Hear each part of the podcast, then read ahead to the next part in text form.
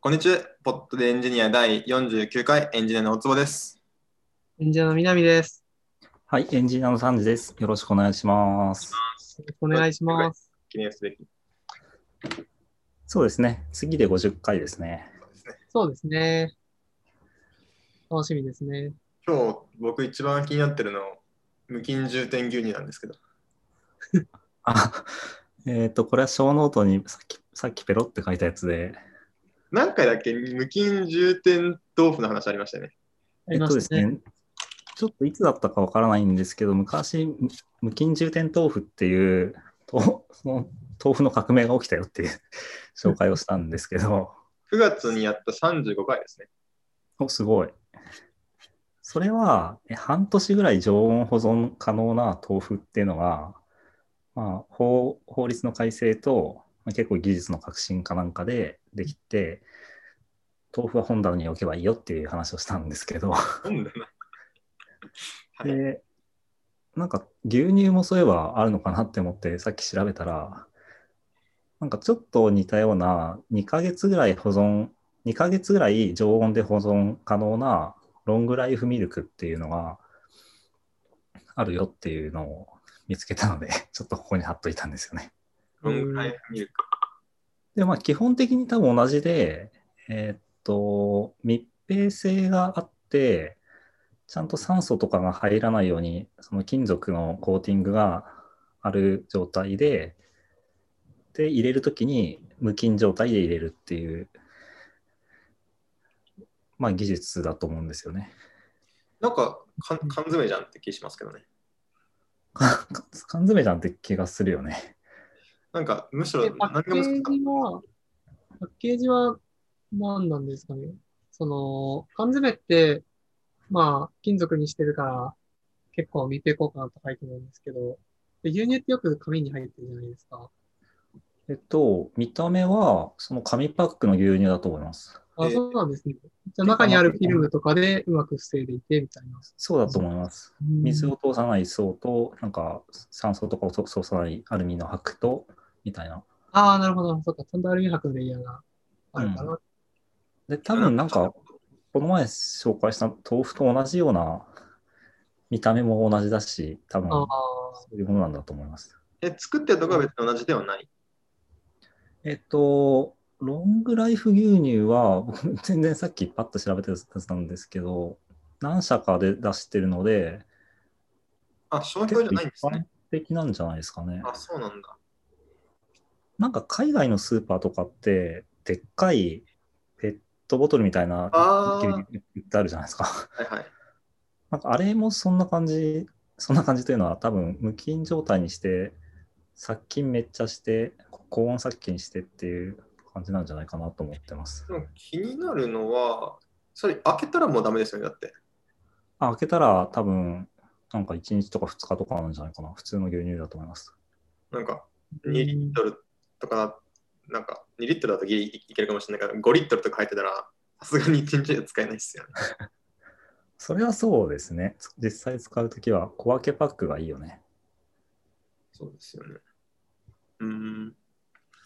なるほど。そんな無菌充電。それ買わないんですか これは買ってないです。買わないといけないですね。買わないといけないんだ。あ本棚に豆腐の横に置かないといけないですね。なんか食品に関する技術革新ってちょっと一瞬待っちゃいませんなんかそれ本当に大丈夫なやつかなって一瞬僕思っちゃうんですよね。あああー、なんか新しい添加物とかちょっと怖いけど、あ無菌とかはそんなことないけどな、僕は。ああ、なるほど。そうなんだ。なんか、ふむ、と思ってしまって。じゃあ、あ。食金品にが関すなる。い、金がない分には別に困んなそうな気がするって感じですよね。なんか追加されてると、その追加されたものがどうなのかうんうん、見るとかは。そうですね。えー無菌重点牛乳。じゃあ、次回買ってレビューをお願いします。 はい。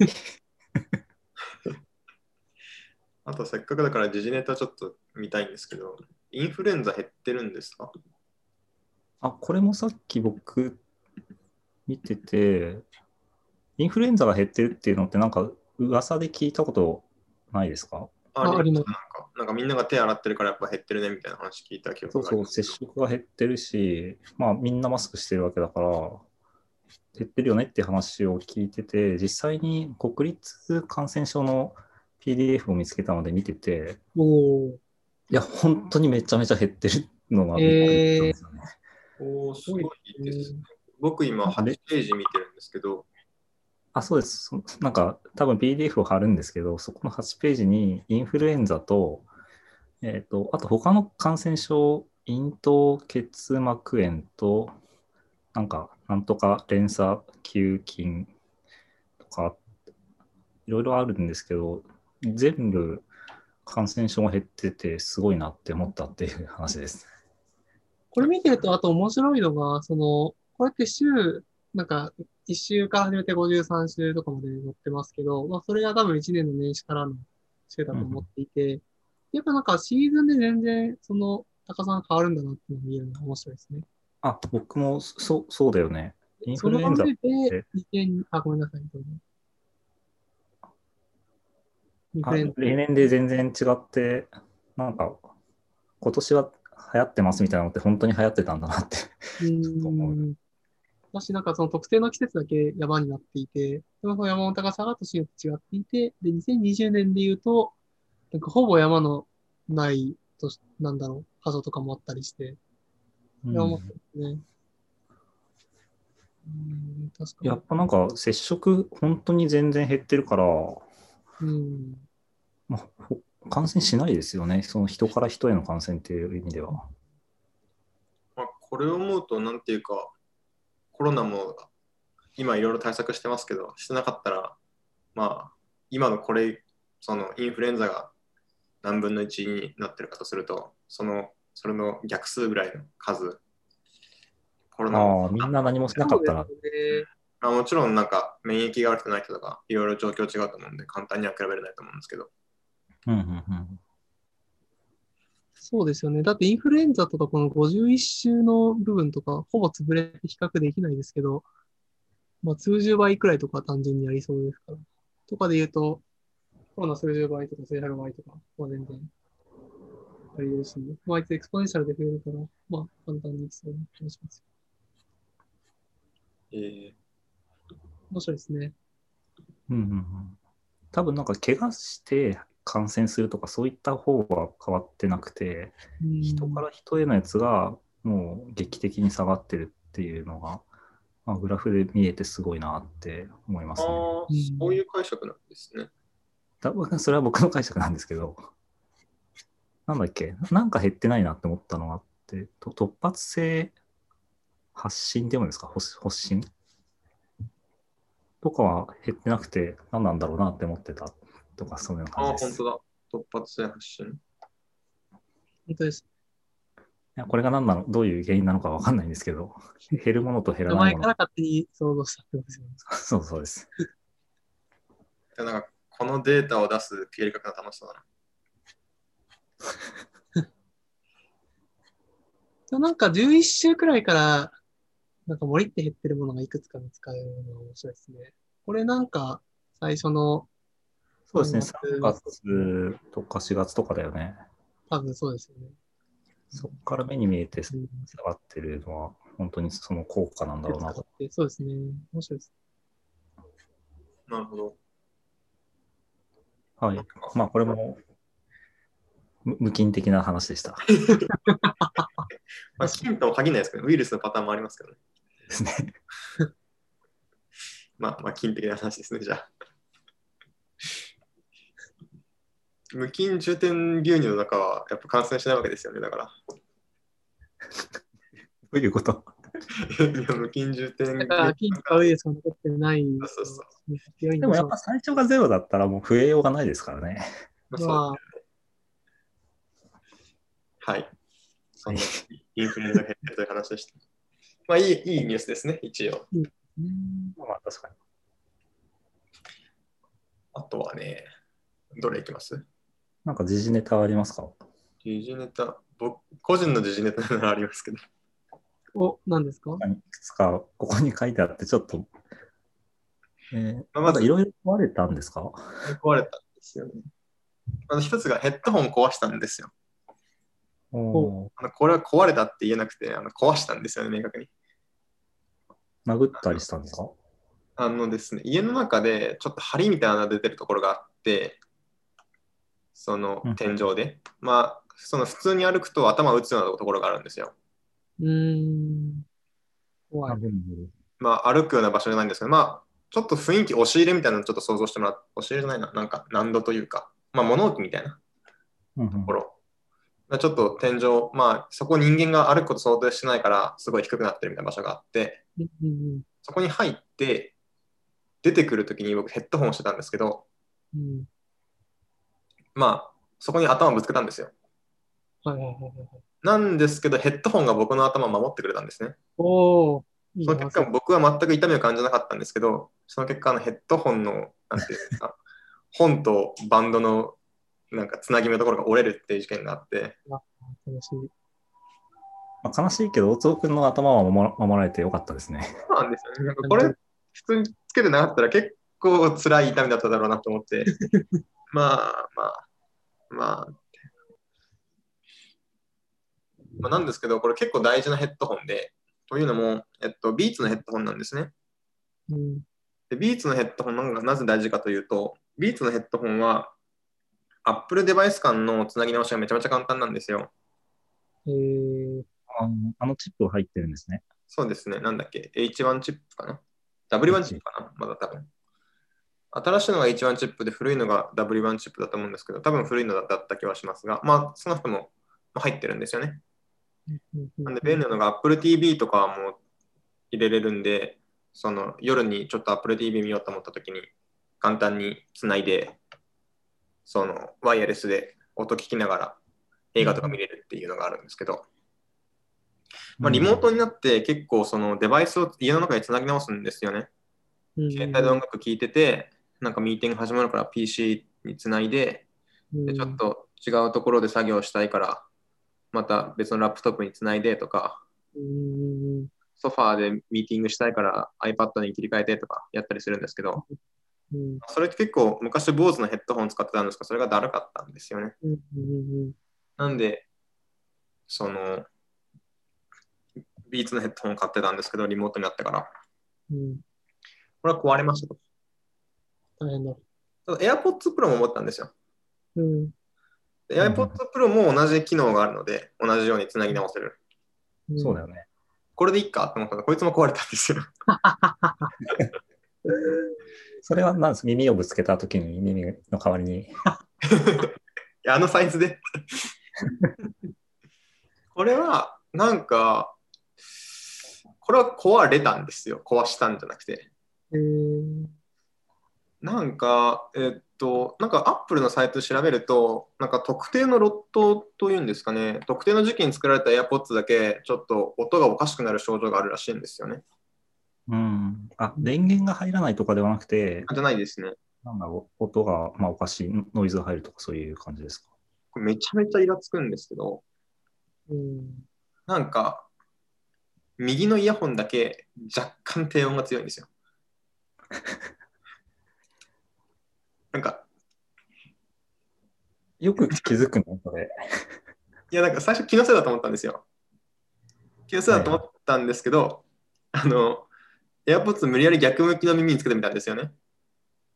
うんうんそしたら左側の方が、なんか、低音がするんですよ。まあ、要するに、なんだろう、み僕の耳の問題ではなくて、やっぱり AirPods の方が低音がちょっとおかしかったんですね。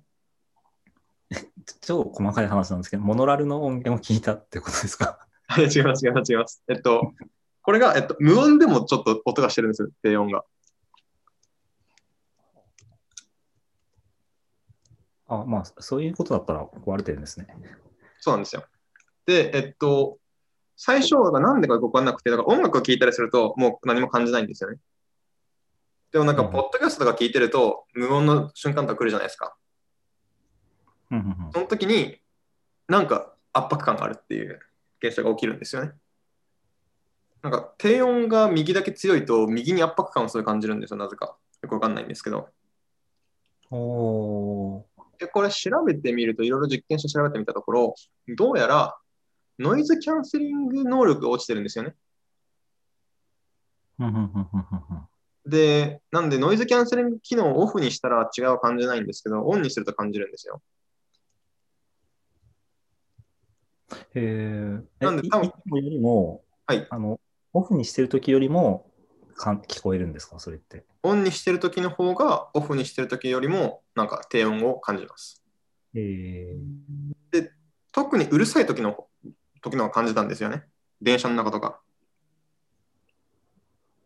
うんうんうんうんなんであそう僕の結論としては、えっと、スピーカーがおかしいんじゃなくって、今、イヤホンの中のスピーカー部分がおかしいのではなくって、外部の音を取り込むマイク部分がおかしいのかなって思ったんですよね。うん。まあ、っていうんで、アップルにお願いしたら、まあ、交換してくれました。よかったね。 よかったです。 これあの2回目なんですよ、実は。うーん。前回は左がおかしかったんですよね。 前回左だけが低音おかしくて、それでなんか交換してもらったら今度右だけになって、なんかちょっとうん AirPods への信頼をちょっと失いつつあります。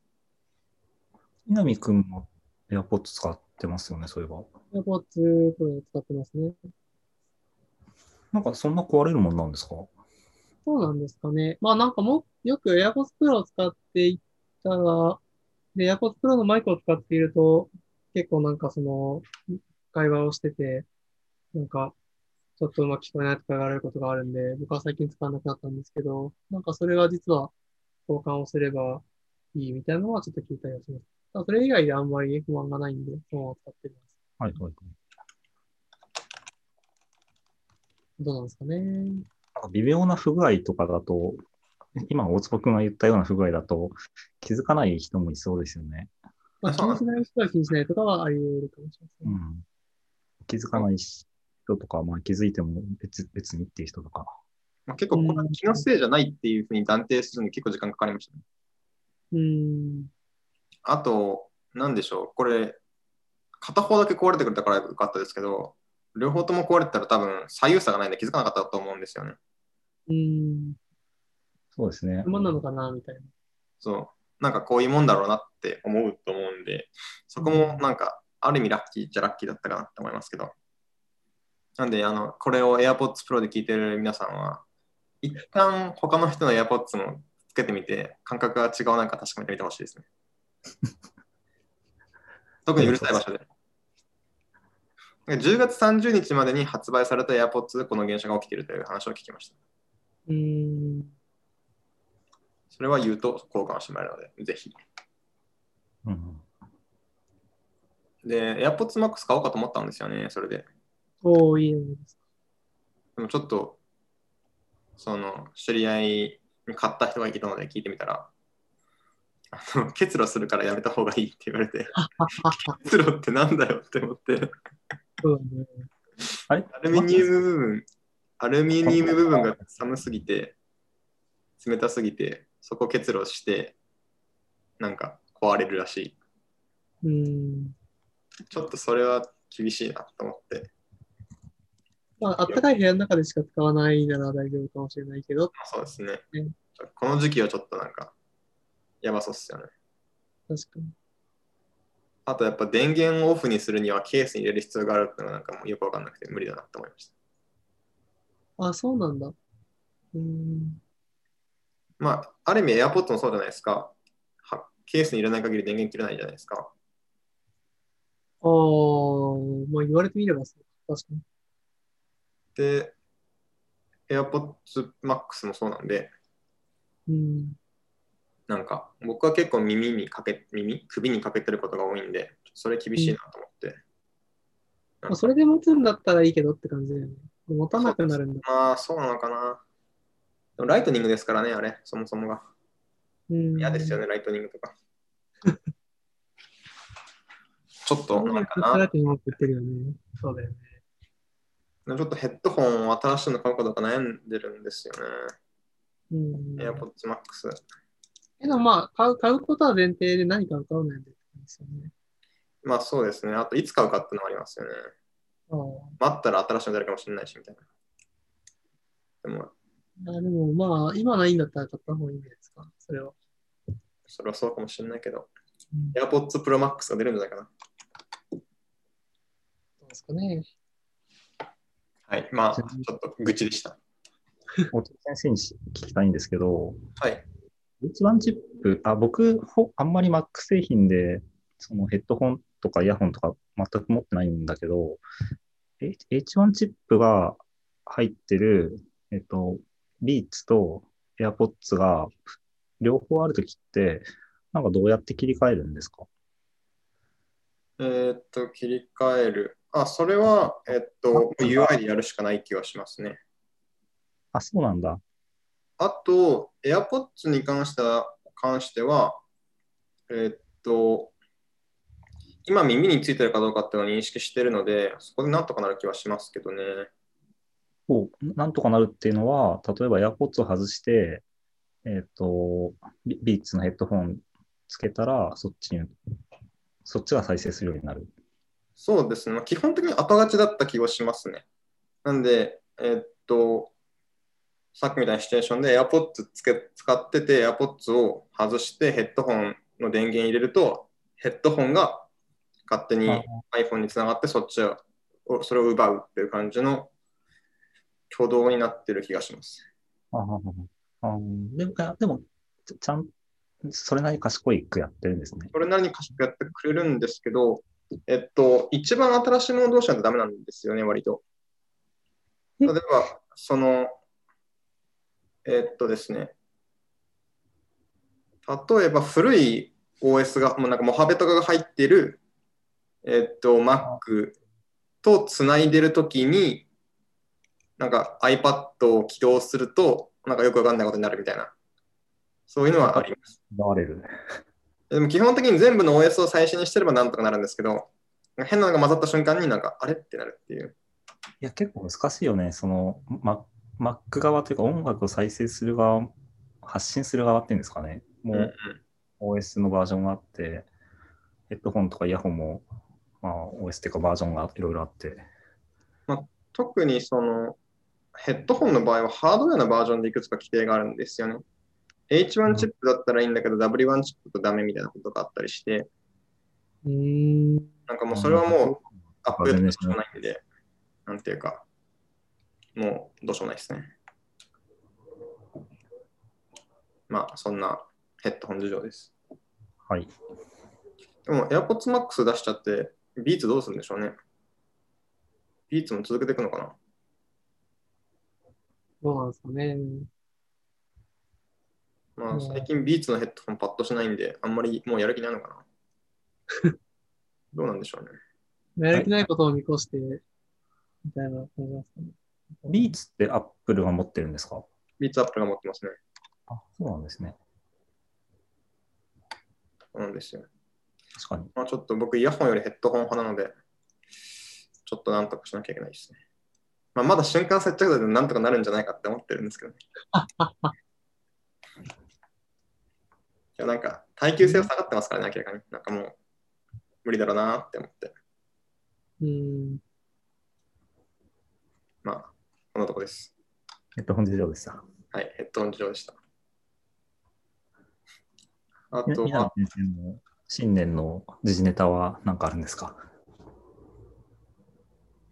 新年の時事ネタ。南さんの声がさっきからちょっと小さめな気がする。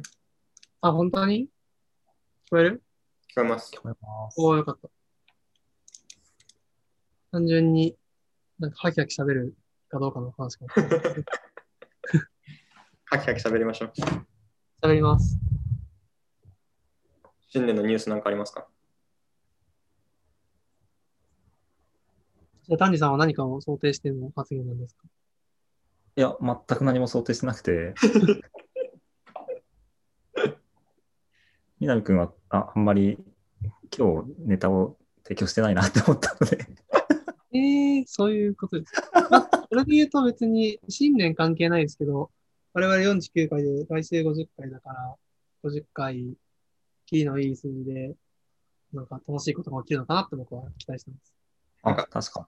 ポッドキャストを始め たら、滑舌が良くなるっていう説は結局どうなったんですかねいやでも、知識して訓練をするときっと効果が出るんだと思うんですけど、僕は毎回そのことを忘れているので、あんまり意識はできていない。なんか、今今は意識してましたね。あありがとうございます。ポッドキャストの最初にそういうの入れますかえこのポッドキャストは滑舌を良くするために話すポッドキャストですみたいいやー、いいんじゃないかな。な。まあ、適当に生きていきましょう。第1回を聞いてみますその、 次、次の回と かに、ちょっと後でやってみましょうか。 ビフォーアフターみたいな。いやちょっとアイデアで言っただけです。あと、そういえば、僕、あの、電車で5買ったんですよ。電車でこ PS4 のゲームの。う。え、あの、車掌さんの気持ちになるゲームですか車掌、運転手ですかねどっちかっていうと。ああ、こっちなのか。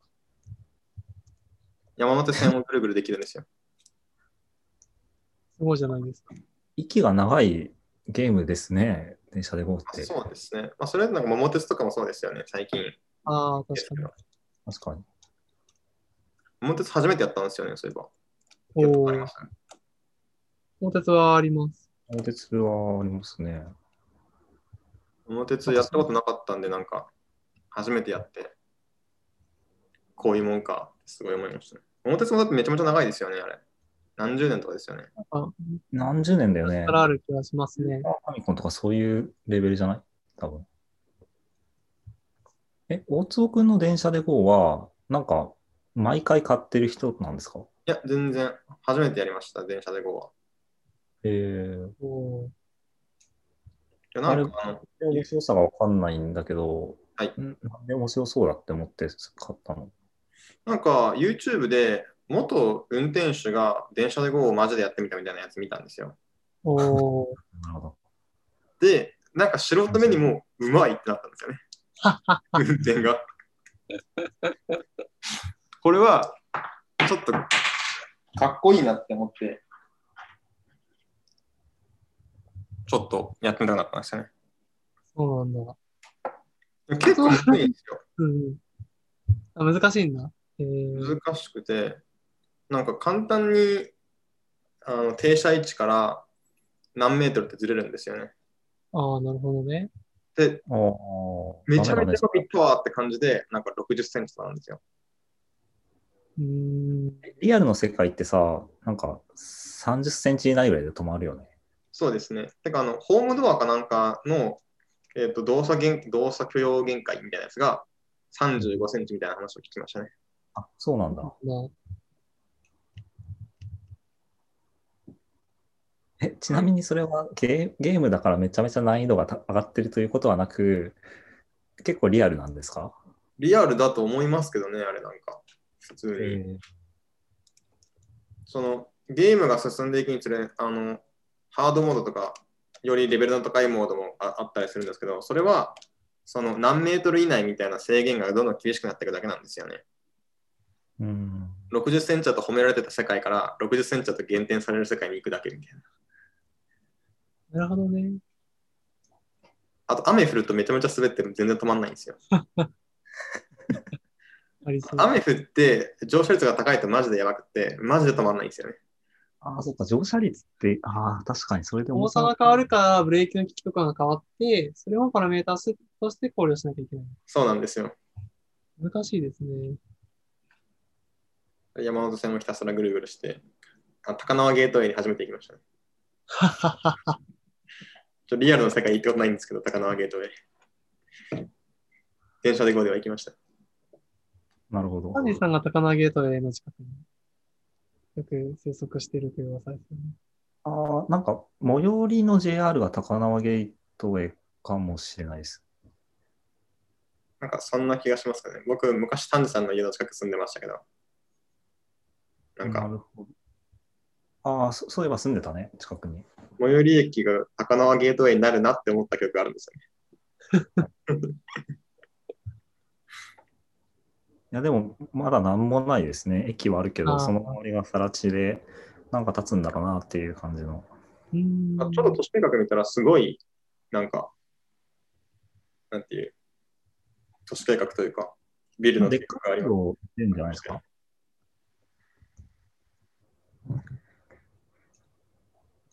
楽しみですね。まあ、いつ行けるんだろうなって感じですけど。なんか、あれ、開業したのコロナになってからですよね。えーっと、そうです。3月だったと思います。なんか、今は行けないけど、開けたら見に行こうって思って、ずっと行ってないっていう状況。 はい。まあ電車でこう、おすすめなんで、ちょっと見つけれたら、その面白かったと思った YouTube の動画も貼っておきます。ありがとうございます。今ちょっと、いつからかっていうのを調べていたんですけど、電車で GO は1997年からで、桃太郎電鉄が1988年らしいですね。 88。もう息の長い30年とか20年とかやってるタイトルですね。え、電車で GO が97年そう、電車で GO は97年。そうなんだ、もっと昔からなのかと思ってた。意外とそんなものみたいですね。まあ、本質的に 3D でやりたいからみたいな感じなんですかね。3D で出せるぐらいの時代じゃないとなかったのかな。なんですかね。細かいことわかんないけど。うん。なんか大坪くんみたいな、そのいきなり買う人、あんまいなくて、昔からやってる人が買うのかなって思ってました。電車で GO とか、桃鉄とかも。い や、も桃鉄はなんかパーティーゲームだから、まあやる。大太郎電鉄は僕も買ったんですけど、パーティーゲームなので、その、結構買いやすいというか、うんまあ集まって何かやるみたいなのに、かなり向いてるなとは思います。はい。まあ、暇なん ですよ。家で。えーいいあですね。一個突っ込めるかな。お、何ですかどれにしようかな。ピアノ始めました。おー、おう暇なんで。オンラインレッスンしてるってことはいオンラインレッスンしてるってことあ、いや、もう全然、あの、自分で勝手に弾いてます。ああ、なるほど。い電いな子ピアノをいいなゲットして。いいですね。なんか、小学校の頃、小学校じゃないな。幼稚園のぐらいのところにちょっとだけやってて、おー、偉い。すごない。んか、もう僕も記憶ないんですけど、一緒に飽きてやめたらしいんですよ。そうなんだ。で、中、高校生かなの頃に、突然したくなって、ちょっとだけやったんですよね。うん。うんそれもちょっと、まあいろいろあってやめてしまって、これは全く弾けないんですけど、うん。ちょっとした憧れはずっとあったので、なるほど。そういえば今暇だなと思って、うんうん。ピアノをたまたまゲットできたので、なんかあの、引っ越す友人がピアノ邪魔だけどいるって言ってきたので、じゃあ、じゃあ、じゃあいるって言ってもらったんですよね。おー、あ、いい機会だね。なんか電子ピアノで夜も弾けるんで、うん、ういいなといいですね。えー確かに。で、なんかこれ良かったのが、あの小学生の、まあ小学生ないわ、その学生の頃やってた頃って、楽譜を真面目に読んでたんですよね。うんうんうんうん。それ、あの、無理なんですよ。もう読めないんですよ、僕、楽譜が。そこで、うんあの、すべての音符にドレミがカタカナで書いてある楽譜を買ったんですよ。おー、わかりやすい。めちゃめちゃわかりやすいんですよね。いいね、いいね。えーえ、音符の横とか上とかにドって書いてある。そうです、そうです、そうです。で、しかも、あの、シャープのところには、あの、丸ドとか書いてあるんですよ。ドシャープだったら。うーん。で、あとうん右手で弾いた方がいいよっていうやつは、あの、右、ええっと、青色で、左手で弾いた方がいいよってとこは、えっと、なんだ、えっと、ピンク色みたいなのが書いてあって、だうんからその、あ、これはこういうふうに弾いてほしいなってのが、まあ、わかるみたいな。わかりやすい。一段になってるってことですか糸左が。一段。いや、右色あが。いやもう、普通の楽譜に上から書いてるだけですね。だから、楽譜に一つ一つの音の場所に、まあ、なんだろう、追加で情報を盛り込んでいくことで、まあ、何をするべきかがわかりやすくなっているってことですよね。そうですね。あ、ごめなん。か、別に楽譜読まなくてもいいんだなって思ったんですよね。まあ、原理的にはそうですよね。あ、そうだね。別の形でも、うん、あ大坪くんがピアノ弾けるようになるといいですね。そう楽しみですね。ちょっと期待してくださはい。期待してます。い。あ時間がもうない。